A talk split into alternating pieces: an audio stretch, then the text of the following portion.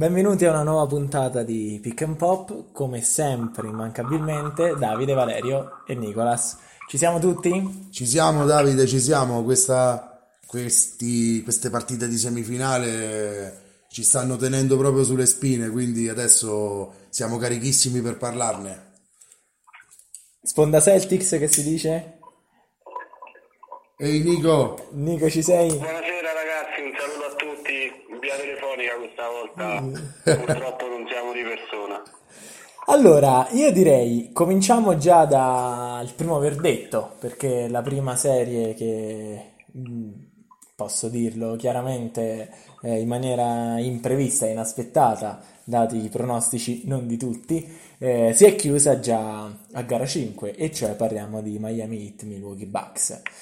Eh, fa sicuramente un, un effetto particolare vedere il, l'M V P, del, il, diciamo il quasi certo M V P della, della stagione regolare, B M V P, usci, B M V P, B M V P eh, uscire con un sonante quattro a uno eh, alla, alle semifinali eh, del, della East Division. Eh, un primo commento a caldo, facciamo un giro, magari cominciamo da Valerio e poi passiamo a Nicolas. Guarda Davide, io eh, ultimamente sto seguendo personalmente tutte quante le partite, ho visto eh, tutte e cinque le gare che Milwaukee ha disputato, perdendone quattro contro questi eh, sorprendenti Miami Heat, e ti dirò una cosa, ehm, durante le prime tre partite con Giannis in campo eh, ho visto dei Milwaukee Bucks che non hanno saputo fare gruppo in nessun modo, si sono aggrappati alla loro stella sperando che lui risolvesse tutto.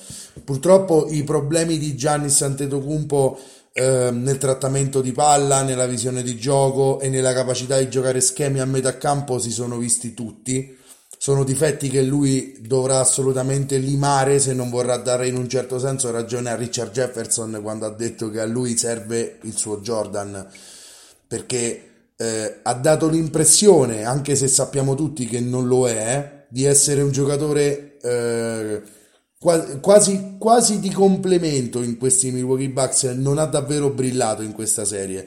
Nelle altre due partite, gara quattro e gara cinque, in cui i Bucks hanno dovuto bene o male fare di necessità virtù, dato che eh, Antetokounmpo si è scavigliato dopo dodici minuti di gara quattro e è dovuto uscire.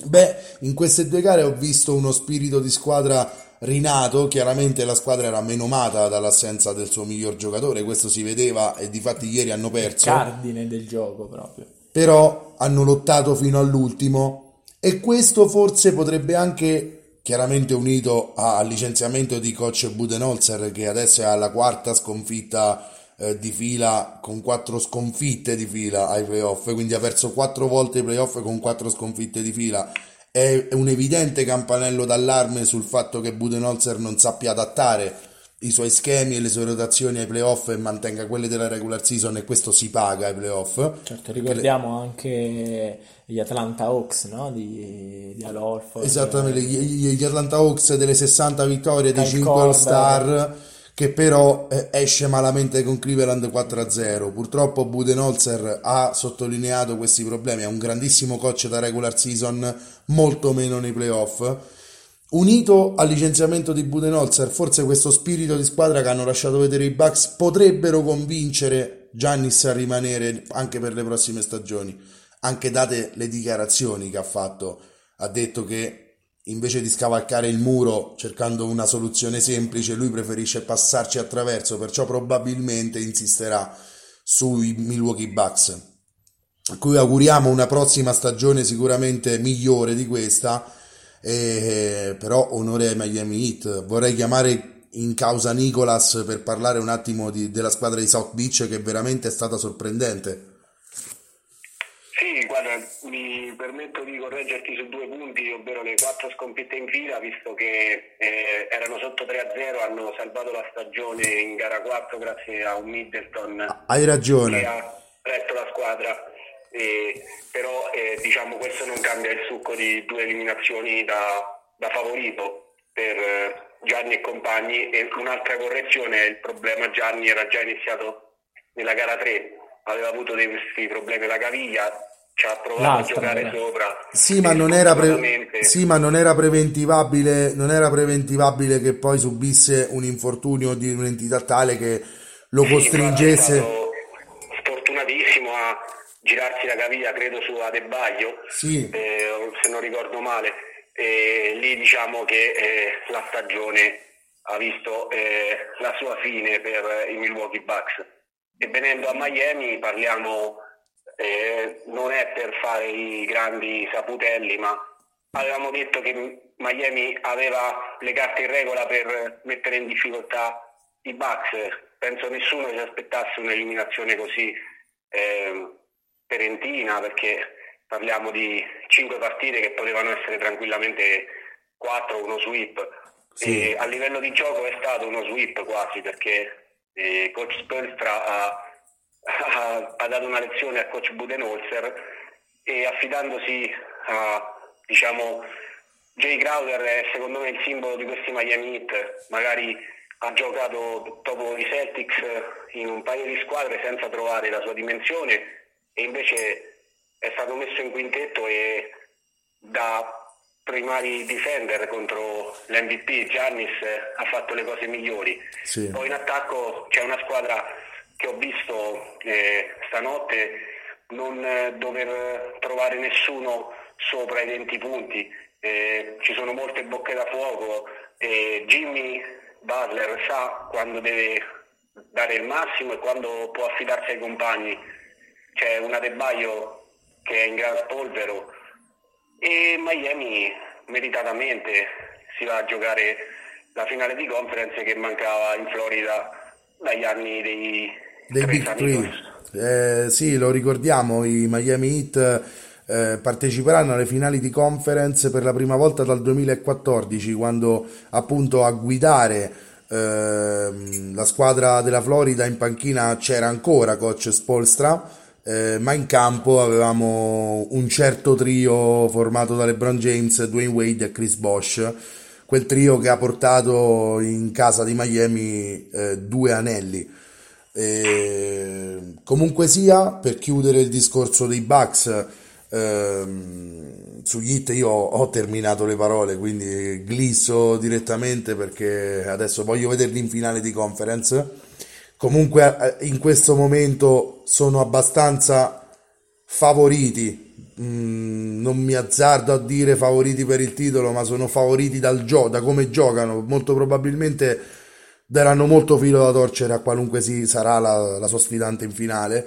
Per quanto riguarda Milwaukee, eh, è vero eh, è vero che Giannis, vorrei chiedere a Nico, vorrei chiedere anche a te Davide, così magari passiamo eh, in avanti a, alla prossima serie poi. Eh, sì sì sì, vorrei, vorrei chiedere, avete notato anche voi questo eh, miglioramento dello spirito di squadra da quando Giannis è uscito in campo o è un'impressione solo mia?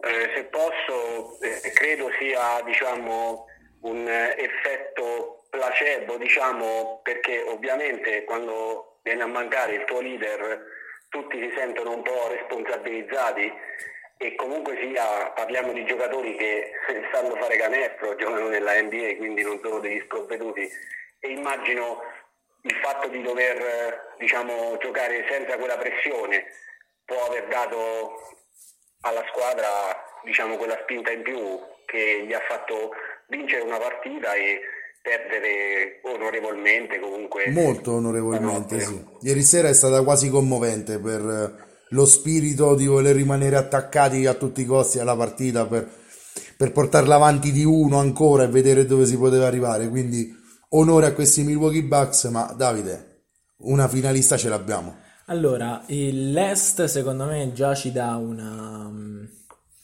una dimostrazione, ci dà già una prova di come funziona l'N B A del duemilaventi, l'N B A di successo, e, ed è strano che arrivi da Est quest'anno perché in genere, no, ai blocchi di partenza si, eh, si pensa sempre che, la, almeno negli ultimi anni, che soprattutto già con lo spostamento eh, nella sponda dell'ovest di, di LeBron, di LeBron James, James no? Si pensa sempre che il nucleo centrale dello sport, dello spettacolo, del gioco e, e dell'avanguardia tecnica, pensiamo a tutto il dominio dei Golden State Warriors, sia ad ovest.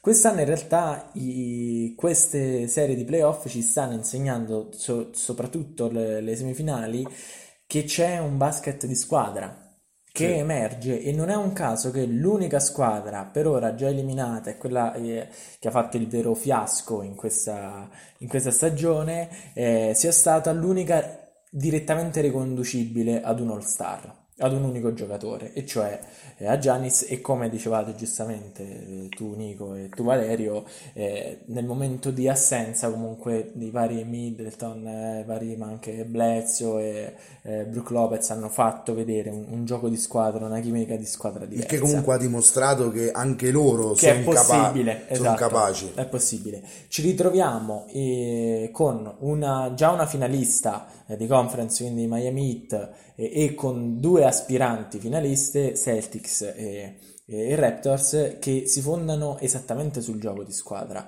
perché i Boston Celtics li vedo una, forse se posso magari c'è qualcuno a fare gli scongiuri qui in diretta, però in realtà io vedo i Celtics come veri favoriti per le, per le finals, perché oltre ad avere un sistema ben oleato di, di squadra, possiedono anche, eh, presi sulla carta una ad una in confronto con le altre squadre, delle individualità che sono secondo me di, di, di livello maggiore, e, e poi possiedono una, eh, un coach che è ben lungimirante e un grande costruttore di gioco. Però questa è la dimostrazione che all'Ovest, che si presenta con eh, i, i dualismi Harden, Westbrook, Anthony Davis, LeBron James, eh, Harden, eh, Westbrook, così. Jokic, Murray Jokic, Murray, certo, no? Ci sono eh, Paul George e Kawhi Leonard. Invece l'Ovest schiera magari mh, meno stelle, nel senso di, di, di, di brillantezza eh, mediatica, cioè fanno meno rumore, ma con un sistema di gioco serio e determinato. Quindi chiunque arriverà alle finals e prima ancora alle finali di conference mh, ha, ha già dimostrato in partenza di avere una chimica di squadra e una capacità di gioco. Ora vi giro una nuova domanda per chiudere definitivamente l'affare Bucks. Eh, molto probabilmente, poi non si sa mai, eh, Giannis rimarrà a Milwaukee, ma secondo voi cosa deve cambiare oltre all'allenatore? Cioè, ci sono dei giocatori che devono essere sacrificati, e se c'è qualche nome papabile già per una, per un nuovo tentativo di arrembaggio al titolo. Allora, se posso Nico rispondo prima io, poi magari ci dici anche tu vai, quello vai. Che pensi. Io, al di là che eh, tutti quanti a- abbiano individuato in coach Budenholzer il responsabile principale della sconfitta dei Bucks, e per me anche è così, ritengo che comunque i Milwaukee Bucks dovrebbero, ecco, eh, soprattutto ricercare un giocatore in grado di sostituire Eric Bledsoe. Per quanto mi riguarda, Bledsoe è encomiabile in difesa, è notizia di stanotte che è rientrato nel secondo quintetto All Defense N B A, quindi non scopriamo noi le sue qualità difensive. Tuttavia eh, il problema di Eric Bledsoe è quello di, come tutti i Milwaukee Bucks finora almeno hanno dimostrato, non saper creare un tiro dal palleggio, non saper sgravare Giannis del peso di fare incursioni in area per scaricare sul tiratore e innescare quello schema che in regular season a Milwaukee ha portato tante fortune. Andrebbe per me sostituito Bledsoe con un giocatore in grado appunto di crearsi un tiro dal palleggio e, eh, e diciamo di armare tanto bene le mani dei tiratori eccelsi di Milwaukee tanto quanto lo fa Giannis, in modo che Antetokounmpo possa sgravarsi dal ball handling per qualche minuto, ma soprattutto che possa essere coinvolto in qualche schema di gioco, perché il problema principale per Milwaukee sa- passerà da quanto Giannis Antetokounmpo saprà imparare alcuni fondamentali che- del basket che gli mancano, roll, tuttora gli mancano. Perciò eh, sostituire eh, molto probabilmente andrà in scadenza George Hill, andranno in scadenza Marvin Williams, andranno in scadenza Kyle Korver. Non so se saranno riconfermati. Probabilmente si cercherà di cedere sul mercato Eric Bledsoe, Io avrei tenuto, ripeto, Malcolm Brogdon. Non capisco cosa abbia spinto la, il front office dei Bucks a scegliere Bledsoe e, e, e, e diciamo lasciare andare Malcolm Brogdon, che rookie dell'anno mi sembra duemiladiciassette, eh, in grado assolutamente di crearsi un tiro da tre anche dal palleggio, in grado di portare palla. Per me è stato quello l'errore decisivo di Milwaukee. Adesso non so se Nico la vede come, come la vedo io o vuole aggiungere qualcosa.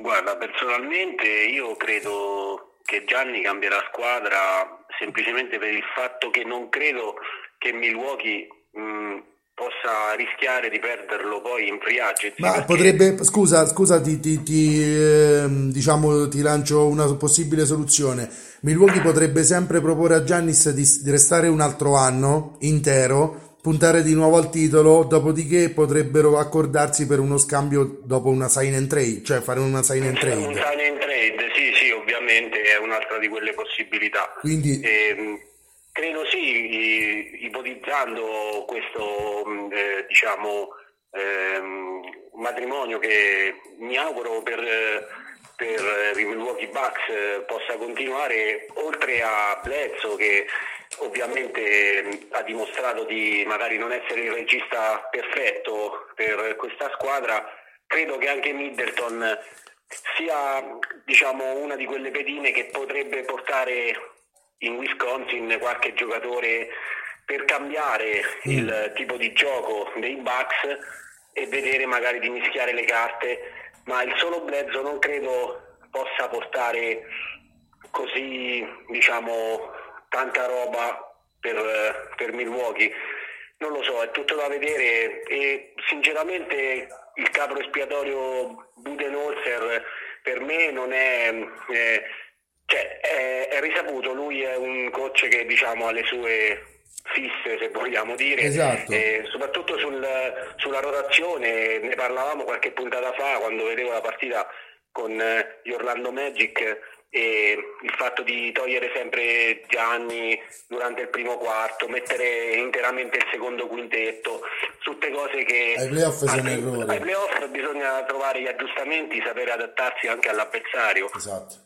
Però credo che comunque lui svolga alla grande il suo lavoro, perché sì, c'è Gianni, c'è Middleton, un all-star, ma per il resto non mi sembra non mi sembra una squadra da sessanta vittorie che quest'anno sarebbero arrivate se la stagione non fosse stata accorciata per due anni di fila. Quindi io continuerei su questo progetto, ovviamente rimescolando un po' le carte e trovando boh, magari sì, probabilmente il ruolo di point guard è quello da migliorare per mettere a fianco di Giannis una, una un'altra soluzione, perché ecco, una coppia che io vorrei proprio vedere è quella con Damian Lillard, sarebbe mm. un sogno mm. vederli insieme. Proibito. Però, probabilmente non so, un sogno proibito, eh, resterà probabilmente solo un dream, però io quest'idea non me la tolgo, perché magari un C J, eh, Nurkic e eh, una marea di scelte. Credo che in Wisconsin arriveranno offerte per Giannis, ovviamente chiaro, chiaro. Eh, mh, le offerte sicuramente si sprecheranno, non è un segreto che Golden State anche sta cercando spudoratamente di portare a casa Giannis. L'abbiamo già detto, i Bucks hanno detto Klay Thompson, la scelta numero due di quest'anno al draft, e forse ne parliamo e cominciamo ad intavolare qualcosa. Quindi per il momento è tutto molto fumoso, non si capisce davvero come potrà andare l'off season. Una cosa che però cre- ritengo sia certa è che molto cambierà a Milwaukee, nonostante io credo che Giannis eh, almeno un altro anno rimanga e a- potrebbe accordarsi appunto con Milwaukee per non lasciarla a secco, per ringraziare comunque Milwaukee in un certo... Noi sappiamo che Giannis è un giocatore emotivo, è di pancia, perciò eh, po- potrebbe anche... Eh, fare quest'ultimo favore a Milwaukee, così come Durant l'ha fatto ai Warriors, che non avrebbero, se no D'Angelo Russell non avrebbero potuto mai prenderlo con il monte salari che i Warriors hanno. Potrebbe risolversi vedendo come va un altro anno e poi magari andare via tramite sign and trade, il che porterebbe a Milwaukee sicuramente sostanza per un rebuilding, ecco. Allora, io direi di andare avanti, e rimanendo sempre ad est, e che mi sembra anche lo, lo scenario più interessante. Noi parliamo di una serie dolorosissima adesso. Eh. E cioè eh, Celtics Raptors. Io passo direttamente la palla a Nico. Nico, impressioni su gara cinque in particolare?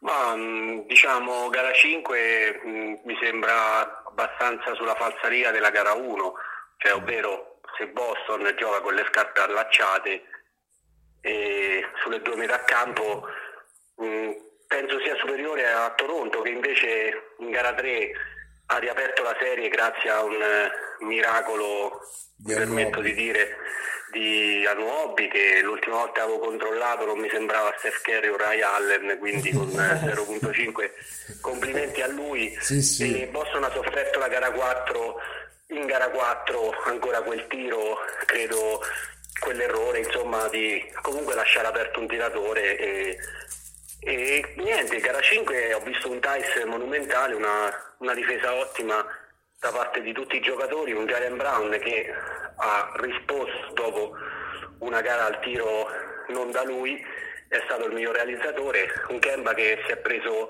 più la squadra in mano e ripeto, eh, Toronto secondo me ha bisogno di, di una partita buttata un po' tra virgolette in caciara, nel senso partita eh, come possiamo dire un po' nervosa, partita tirata, punteggi bassi che sono comunque ormai una, un trend di questa serie dove le difese stanno facendo meglio degli attacchi, però ripeto, sulla carta io vedo dei Celtics che se, se giocano come sanno eh, hanno più punti nelle mani de, dei Toronto Raptors, che si affidano, devono sperare in Kyle Lowry e VanVleet, eh.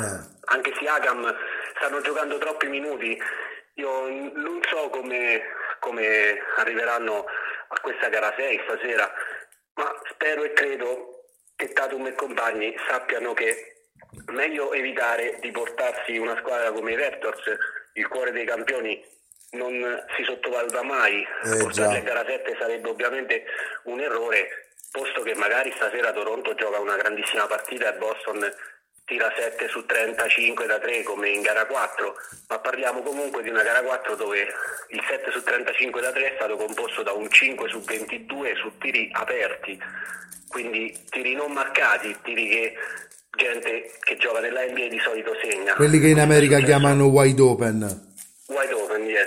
E quindi non so, sarà sicuramente una partita credo più nervosa, simile magari alla gara due, alla gara tre, ovvero quelle partite che si vanno a decidere nell'ultimo quarto, se non negli ultimi minuti, o negli se... ultimi secondi. Secondo. O secondi. Spero di sbagliarmi, spero che i Celtics continuino sulla falsariga di gara cinque, che comunque era importante, credo molti si aspettassero magari una Boston un po' più eh, timorosa, magari, visto eh, le ultime... le due vittorie consecutive dei Raptors, invece, invece il sì. messaggio è stato mandato forte e chiaro, eh, Boston comunque se, secondo me se gioca come sa eh, ha qualcosa in più dei Raptors. Ma sai, poi la cosa eh, più, più incredibile eh, di questi Boston Celtics è semplicemente eh, il fatto che si possono permettere di dare riposo alla sua Stella, alla loro stella principale, che ormai è designata in Jason Tatum.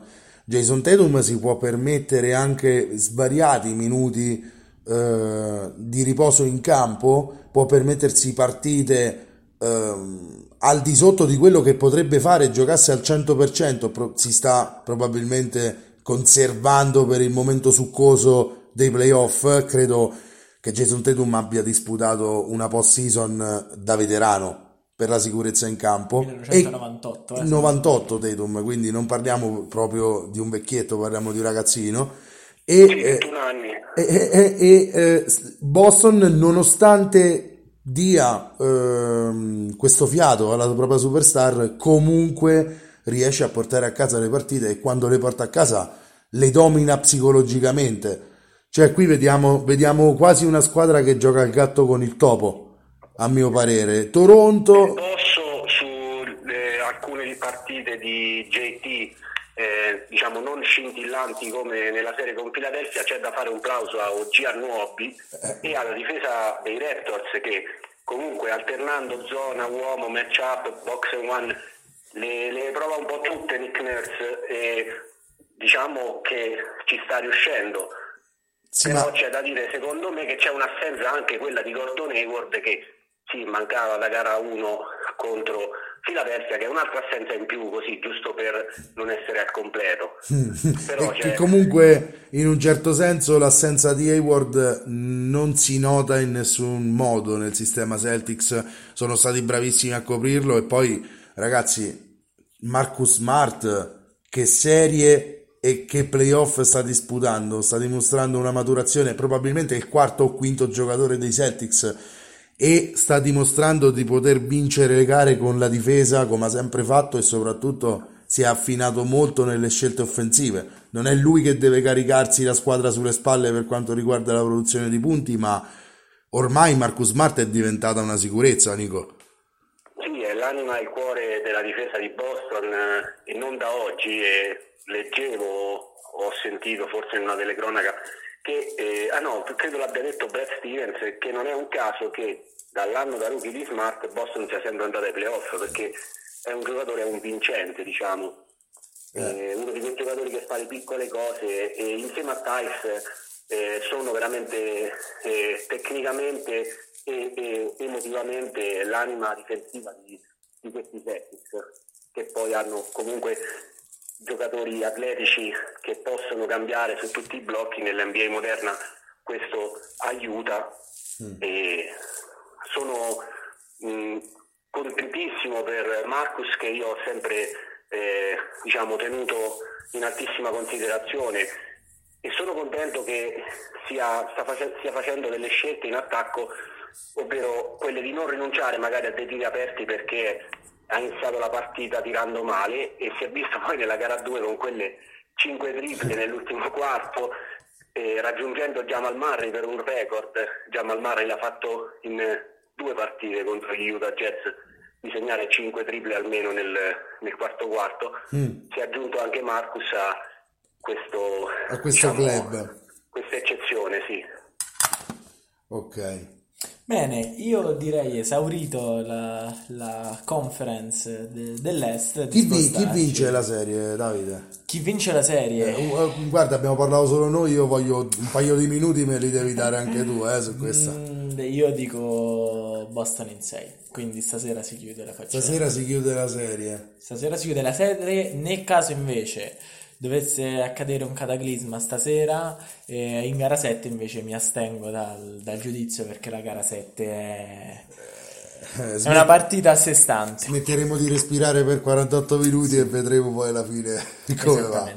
Se i, i rapporti di forza rimangono questi, eh, gara sei è di Bo- dovrebbe essere Boston, e poi io ripeto da Boston favorita per le Finals. Eh, se posso io smetterei di respirare eh, da stanotte alle tre, quarantotto ore fino alla gara sette, cioè che non inizia gara sette. Perfetto. Penso che non credo, ma comunque eh, hanno dimostrato già i Toronto Raptors di poter sporcare la partita ai Celtics, e con un Kyle Lowry che magari trova la serata di grazia come è stato nella gara tre o nella gara quattro, e magari abbia un po' di aiuto dai suoi compagni VanVleet, Siakam, su tutti, se, che se, finalmente Siakam, se finalmente Siakam gioca, gioca, giocasse una partita in questa serie, perché è veramente abbastanza scomparso.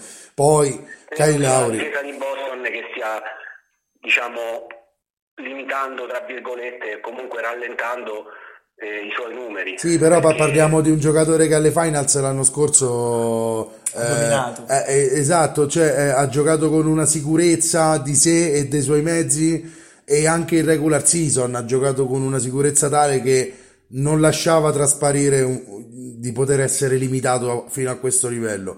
Poi Lauri e VanVleet vabbè, sono, sono sempre commoventi, ma diciamo le finals dell'anno scorso c'era un altro giocatore che era eh, diciamo l'alfa del team, e in secondis possiamo anche parlare di giocare con un contratto sulle spalle che tu devi andare in campo a dimostrare di meritare tutti quei soldi. Mm. E poi stiamo parlando comunque di un livello di semifinali di conference dove appunto gli avversari non ti regalano niente. Livello altissimo, assolutamente, assolut- assolutamente.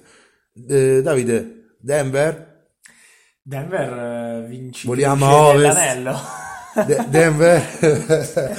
no, che, che allora, cosa... allora, innanzitutto io, se dovessimo premiare un gesto tecnico delle, delle semifinali, io forse parlerei della stoppata di, di Kawhi Leonard. Mm. Perché Leonard sta dimostrando comunque, quando decide di giocare, di, di essere forse il difensore in assoluto, la star della Liga. Difensore sulla palla, senza, almeno sulla palla, mm. poi di sistema forse... Certo. I Clippers hanno molti sì. passaggi a vuoto come sistema di difesa. Difensori sulla palla diretti, però davvero poche altre squadre sì, ne hanno come sì, loro. Esatto. L'unica incognita sui Clippers è... è che potenzialmente potrebbero essere o un fuoco di paia oppure una squadra devastante che ancora non abbiamo visto, una squadra che sta ancora tenendo da parte le sue, le sue cartucce più, più letali. Per ora la, l'equilibrio della serie dice, dice Los Angeles, sponda Clippers. Io... sarà per tifo personale, ma non darei mai per morto Jamal Murray, non darei mai per morto Jokic, che è sempre meno buono, mettiamola così. Anche perché i sta... Jazz hanno già fatto l'errore. Esattamente, i Jazz hanno già fatto l'errore, ovviamente i Clippers non sono i Jazz, non sono i Jazz anche a livello mentale, eh, però c'è il rischio che di una squadra che sulle ali dell'entusiasmo eh, pensi di avere già in mano la situazione e invece... Eh, può esserci lo scherzetto. Uh, a livello tecnico individuale poi Denver ha le sue, le sue punte di diamante che possono tranquillamente quantomeno allungare la serie e quantomeno mettere comunque in concreta difficoltà i Clippers. Posso aprire un attimo il discorso di questa serie eh, con una domanda magari a tutti e due? Vorrei sentire Nico che cosa ha da dire su questo, poi Davide ci dici tu qualcosa. Nico, eh, Nikola Jokic ha disputato una serie contro Utah eh, un po' ambigua, diciamo. Comunque il suo, come abbiamo detto, l'ha sempre portato, il fatturato lo fa. Però qualche passaggio, più di qualche passaggio a vuoto in difesa e qualche appannamento anche in attacco. Qui sono un paio di partite che sta portando i Clippers a scuola, da Zubac a Errel non ci stanno capendo letteralmente niente. Nikola Jokic, eh, come dicevamo, con, come dice Davide, è il buono, ma si sta trasformando secondo te nel determinato? Cioè eh, questa serie quanto andrà avanti? Quanto può andare avanti? Ecco.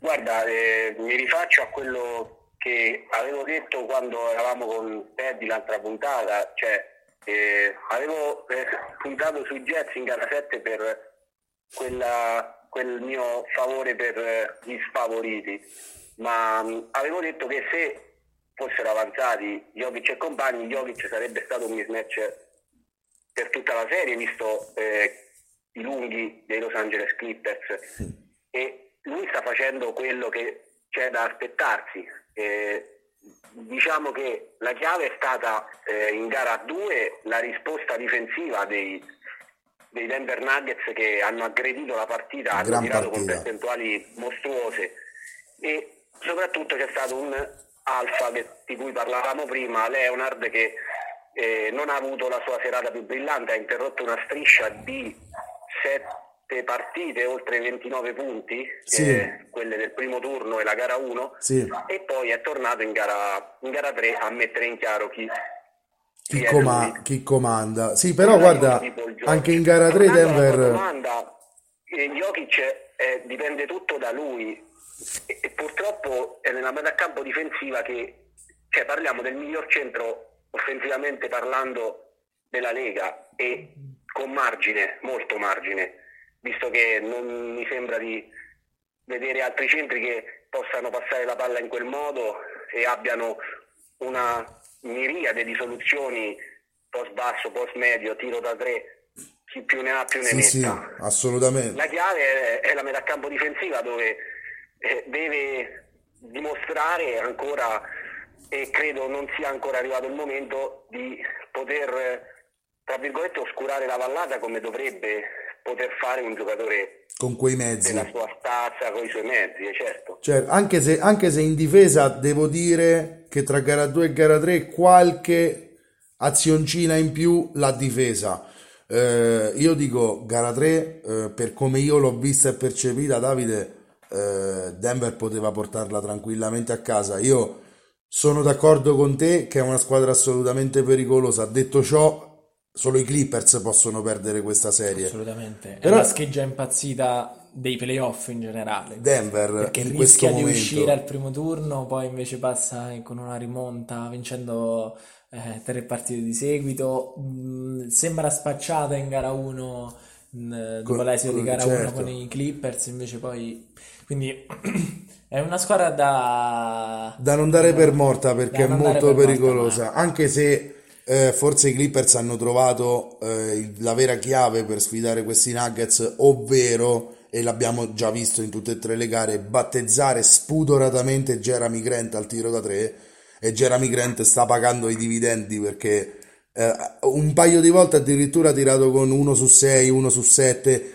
Questo ai playoff si paga carissimo. Jeremi Grant sta prendendo un carico di tiri che non può sostenere, almeno a questo punto della sua carriera, e in generale Jamal Murray è un po' rientrato nei ranghi, anche complice il rientro in campo di Gary Harris, che invece sta eh, facendo il suo. Il cane da guardia. Questa Denver... Per rispondere alla tua domanda quanto durerà la serie, io credo che almeno arriveremo a sei partite, perché come mm. dicevate...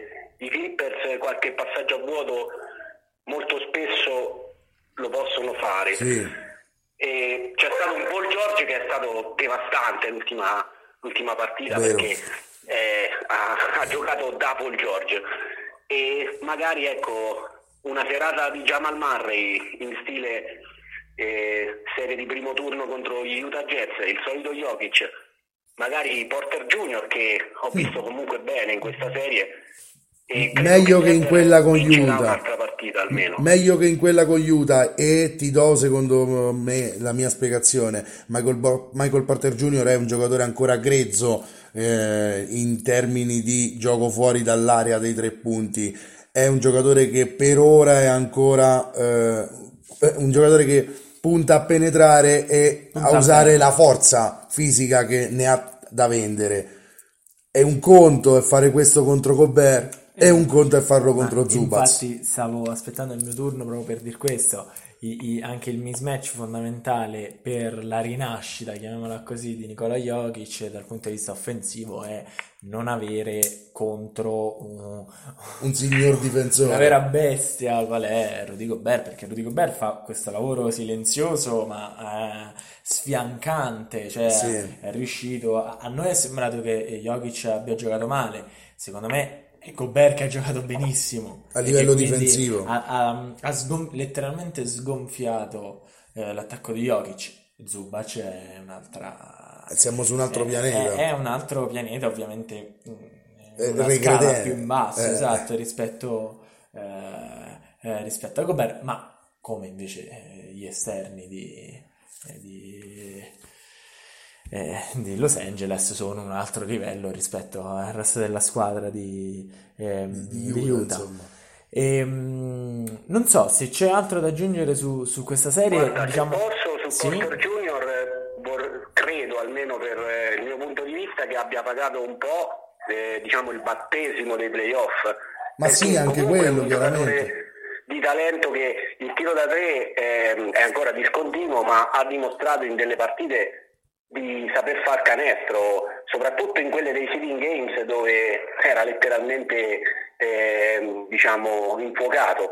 Poi eh, è ovvio, come dicevi, che la sua presenza la dà molto a rimbalzo, e ovviamente in aria, quando vai a rimbalzo offensivo contro questi avversari, può fare la differenza. Sì, assolutamente. Credo sia lui l'X Factor, visto che mh, come possiamo dire eh, Jokic e Murray me li aspetto belli arrabbiati questa sera per la gara quattro, perché come dicevi hanno sprecato un'ottima prestazione che gli sarebbe potuta val- valere il vantaggio nella serie, nella partita passata. Sì, fondamentalmente l'hanno persa loro questa volta, cioè io ho visto una partita in cui i Nuggets hanno tenuto in balia i Clippers eh, per tutto per quarantasei minuti e mezzo e poi eh, diciamo, diciamo per quarantaquattro minuti, poi negli ultimi quattro minuti è venuto fuori chi sono Kawhi Leonard e Paul George. Attenzione a Paul George, perché se inizia a carburare e diventa playoff P, noi non abbiamo ancora visto Paul George, diventa pericolosissimo. E' per, questo, per questo che dicevo in introduzione del discorso nostro sulla serie, che noi i Clippers secondo me non li abbiamo ancora visti. Sì. I, Clipper, i Clippers potenzialmente da titolo, quelli che possono essere il, i Clippers versione cento per cento, esatto, versione la Rio Co- come Sell perfe- perfet- esatto, versione esatto. perfetta esattamente.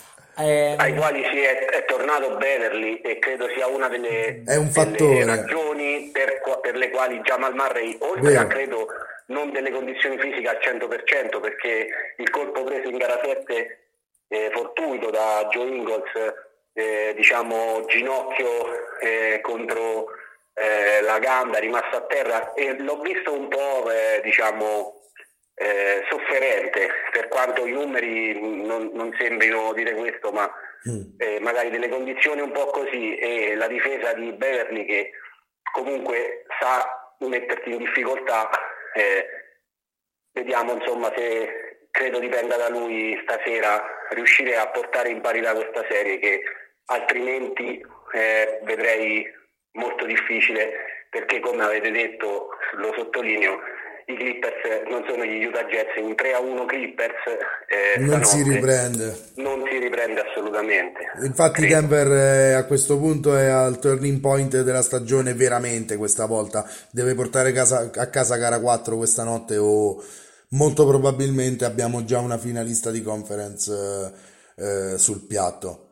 E se invece adesso parlassimo dell'ultima serie, allora io chiedo a Nico eh, che emozioni ti prova il nome, ti fa provare il nome Rajon Rondo? Ma Rajon Rondo ha già messo il tiro della vittoria l'anno scorso con quella maglietta sbiadita di colore giallo al, al T D Garden, quindi diciamo non lo, non lo scopro oggi con questa maglia. Mm. E sì, ho, ho avuto modo di rivedere proprio l'ultimo quarto, perché ho avuto così il momento quando mi sono collegato, e ha fatto veramente il suo, e come si dice, playoff Rondo non è una barzelletta, ma è qualcosa di, di tangibile, e si dovrà er- ergere lui a eh, diciamo terzo violino, perché Eh, sì, stanotte hanno giocato bene i vari Kuzma, eh, Caruso che c'è sempre da onesto comprimario che fa il suo, ma eh, hanno bisogno eh, di, di Rondo, credo, visto che comunque parliamo poi della, della solita coppia che eh, diciamo non la scopriamo noi, e, e ovviamente loro fanno sempre quello che devono. Il ventitré e l'ex ventitré che ora alla maglia numero tre dei giallo-viola, mm. Anthony Davis, quindi eh, diciamo che ecco, io non credo che la serie sia finita, ma per Houston è un po' lo stesso discorso di Denver, sì.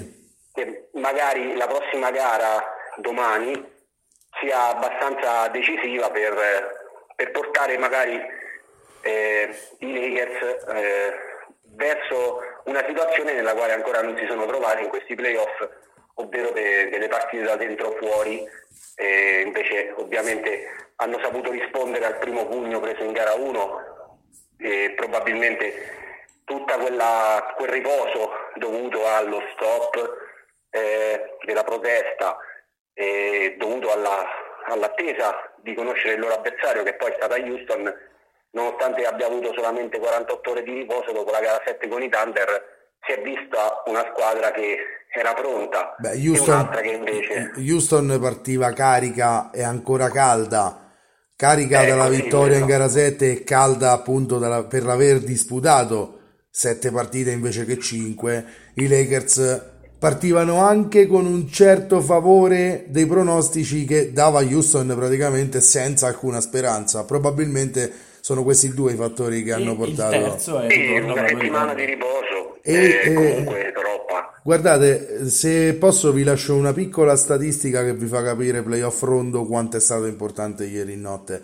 Nei trenta punti che ha segnato Los Angeles nell'ultimo quarto, che poi è stato quello decisivo perché a fine terzo quarto si era sull'ottantadue pari e non era assolutamente certo chi l'avrebbe portato a casa, un po' come Denver e Clippers, fino, all'u- fino quasi all'ultimo eh, non ha prevalso la qualità delle due losangeline. E dicevo, dei trenta punti che sono arrivati nel quarto quarto, venti sono venuti da Rondo direttamente, dodici punti, o da sue assistenze. Ieri ha chiuso con ventuno punti e nove assist.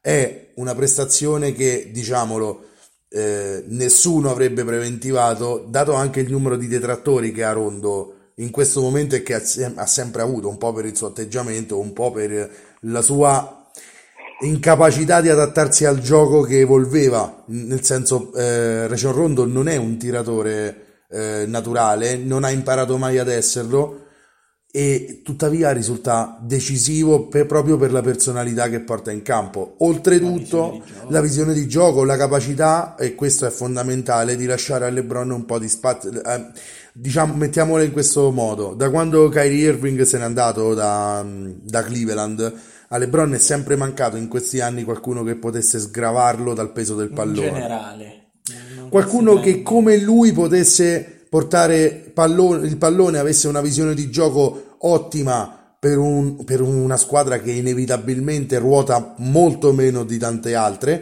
perché il gioco che porta LeBron James è quello a pace bassissimo e eh, principalmente io ieri sera ho visto tantissimo triangolo, il triangolo di Phil Jackson e di Tex Winter, hanno giocato tantissimo triangolo, che è uno schema eh, statico nell'N B A di oggi, che però quando hai Anthony Davis che te la risolve sotto canestro è giocabilissimo, e con Rondo questo schema assume un senso eh, maggiore, perché è proprio un playmaker che ti fa eh, diciamo eh, ti entra in campo, e se sta in, in partita, se, se la serata è quella buona, veramente te le fa vincere le partite, soprattutto con la personalità appunto che porta in campo.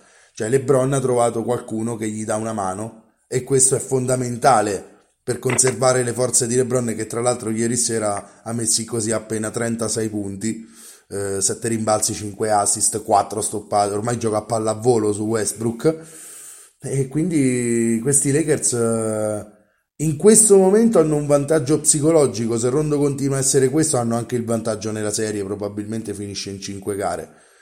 E... ragazzi, invece parliamo sul, di Houston. Sul finale in cinque gare dipende tutto da Houston. Eh, Houston è l'altra ovviamente scheggia impazzita, forse la scheggia impazzita per eccellenza. per eccellenza, eppure io tra tutte le squadre, del compresi i Bucks eliminati, tra tutte le squadre di questi tabelloni Di, di semifinale, Houston la do come la più debole, mettiamola così, non per un valore assoluto dei giocatori, quanto per un, un'incostanza del, del meccanismo di gioco. Quindi può anche darsi che la, la, la moneta, il lancio di moneta sia di nuovo favorevole per Houston, e quindi Houston riesca a far entrare qualsiasi cosa e, e quindi possa allungare la serie. Ma noi dav- io davvero non non scommetterai mai niente in una serie pro o contro Houston, perché fanno e disfanno tutto loro in eh, casa. Assolutamente. L'esempio più, più lampante è Russell Westbrook e la sua alternanza di, di, di prestazioni buone e, e disastrose. Disastrosa in gara due, dieci punti appena, con percentuali dal campo veramente mh, bassissime, e invece una grande prestazione in gara tre, trenta punti con tredici su ventiquattro al tiro. Se questa è Westbrook e continuiamo ad andare in altalena in questo modo, ce ne sono poche di, di speranze per Houston, giusto Nico? Eh, guarda, io eh, sottolineerei eh, l'infortunio che ho letto eh, accaduto a Robert Covington, sì. eh, che è un altro vantaggio per i Lakers, visto che parliamo di un ottimo difensore che nel sistema Di D'Antoni stava facendo la differenza, eh, anche non segnando molti punti, ma se andava a vedere la gara sette giocata contro Oklahoma è stato lui decisivo, insieme a un altro giocatore che eh, ieri è mancato, e secondo me è questo il motivo per quale eh, diciamo eh, sì, nell'ultimo quarto si è risolta, ma Eric Gordon eh, non è stato eh, non pervenuto ieri sera, e credo sia lui l'ago della bilancia per i Rockets. Vero. Per riuscire ad allungare questa serie, visto che eh, Russell eh, volenti o nolenti eh, lui è così, eh, diciamo e te, eh, e come parlare del gioco di Rondo eh, possiamo parlare del gioco di Westbrook, non c'è quella visione, ma c'è comunque il fatto di non essere un tiratore, ci sono molti punti di contatto, eh, ci sono due giocatori completamente diversi, uno diciamo possiamo dire slasher, eh, attaccante al ferro come se ne sono visti pochi nella storia, e l'altro magari un passatore eh, come non ce ne sono stati tanti altri.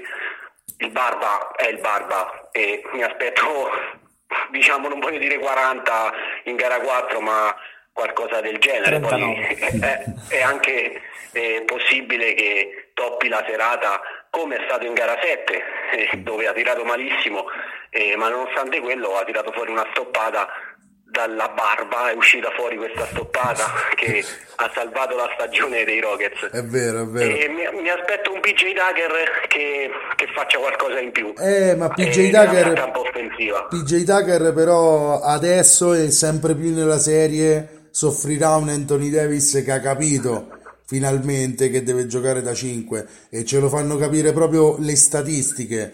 Eh, se in gara uno persa dai Lakers McGee e Howard erano stati ventiquattro minuti in campo insieme, quindi ventiquattro minuti passati in campo con un cinque vero, metà partita, metà partita, e questo co- ti costa, lo paghi caro contro Houston.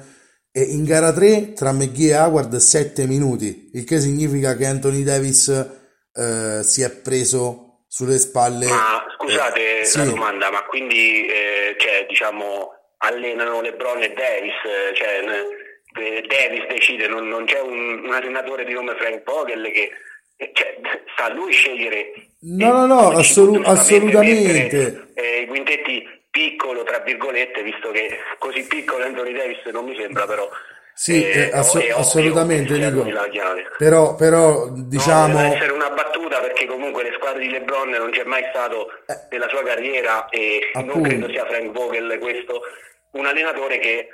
Come dire, un allenatore vero che sappia, tra virgolette, indirizzare, cioè la squadra di LeBron, e diciamo, possiamo dire decide lui. E appunto, lo sappiamo, è per questo che dico Anthony Davis ha deciso, perché sì, probabilmente la rotazione la fa sempre coach Vogel, ma lo sappiamo benissimo, le squadre di LeBron, ma anche Anthony Davis al punto della carriera in cui si trova, e Eh, nel momento storico in cui la N B A si trova, eh, sono due giocatori che fondamentalmente dicono la loro, e non si può non, si può non ascoltare ciò che dicono. Mi spiego, eh, Vogel durante la regular season volentieri secondo me avrebbe provato Davis da cinque, ti dico che per me è stato proprio Anthony Davis a dire no, io da cinque non ma gioco, ma già dai tempi dei Pelicans da cinque non gioco, il che significa che è chiaro che Vogel è l'ultimo che mette la firma su quello ah, che certo. succede, però è che è, è, è altrettanto chiaro che LeBron James e Anthony Davis quando parlano eh, vanno ascoltati, vanno ascoltati assolutamente, perché è da loro che passano poi tutti i destini dei Lakers, e questo è un momento storico della N B A in cui il giocatore, specialmente se si chiama LeBron James, può dire la sua anche sopra al coach.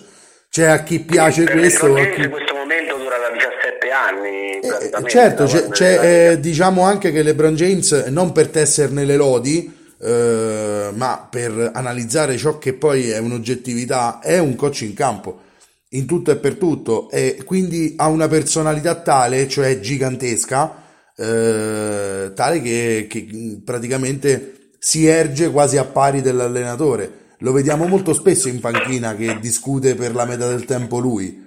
Eh, eh, tutte le squadre di LeBron James hanno avuto questo pregio e difetto di avere un coach in campo che molto probabilmente è più influente del coach in panchina. Però ti dico che la mano di Vogel si vede moltissimo. Vogel è coach difensivo e questo si vede molto, perché i Lakers, nonostante eh, i loro problemi, che non passano certo con la vittoria di gara tre, ma sono una difesa eccelsa, e in gara tre l'hanno fatto vedere, e come se l'hanno fatto vedere.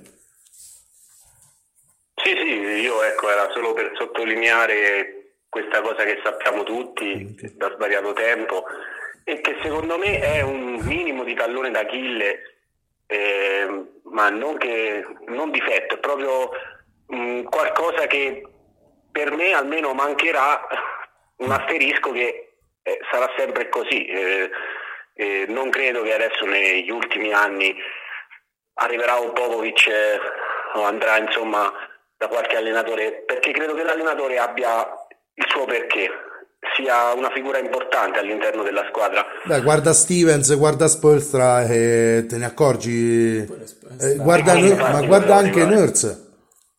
Sì, e che comunque Spoelstra, come diceva Davide, ha allenato LeBron James, e secondo me molti dei meriti di quei Miami Heat passano da Spoelstra. Poi vai a sapere che te lo dimostra nei playoff del duemilaventi, eh, che era vero quello che si diceva nel duemilaquattordici, tredici, dodici e così via. Coach Spoelstra ha allenato LeBron James e probabilmente adesso, se, se stiamo facendo questo discorso, è stato l'unico allenatore in grado di allenarlo almeno un po', e di non essere allenato. Sì, con l'aiuto di Pat Riley, con l'aiuto di Pat Riley, certo, che LeBron nel primo anno hanno perso la finale con, con i Dallas Mavericks, e lì c'è stato il cambio nel dire: guarda, andiamo un po' più vicino al canestro, non continuiamo a farci eh, battezzare, sfidare al tiro, e lì si è visto un attimo, è cambiato tutto, è cambiato, ma era qualcosa di ovvio, direi, visto che un altro non tiratore naturale che negli ultimi anni sta diventando un tiratore, perché LeBron parliamo di quasi una sentenza in molte partite. Oddio, ieri sera, ieri sera ha messo dei canestri nel primo tempo che hanno letteralmente tenuto attaccati i Lakers, e sono di quei tiri che solo LeBron James riesce a mettere, perché LeBron James ha questo modo di tirare che è assolutamente innaturale, ma che in un certo senso in alcuni momenti della partita in cui è on fire è inesorabile, e l'ha aggiunto negli ultimi anni. Hai ragione, prima non aveva un t- è que- l'evoluzione che spero possa fare Giannis Antetokounmpo, eh, in un certo senso, perché molto della carriera vincente di Giannis passerà da questo tipo di evoluzione, secondo me. Ragazzi, Nico, ci sei? Non, non aggiungevo niente, visto che Nico non ti sentiamo. Okay. Mi sentite? Sì, adesso? Sì, adesso sì. Sì, no, dicevo, non ho aggiunto niente perché mi trovi d'accordo eh, su. Perfetto. Non sono così sicuro che il greco riuscirà, perché lo vedo diverso. Eh, lo so, ma è quello però. Aveva già un minimo di, di impostazione nel, e qualche partita quando era, diciamo, il giovane LeBron a Cleveland l'ha anche vinta con dei tiri da fuori.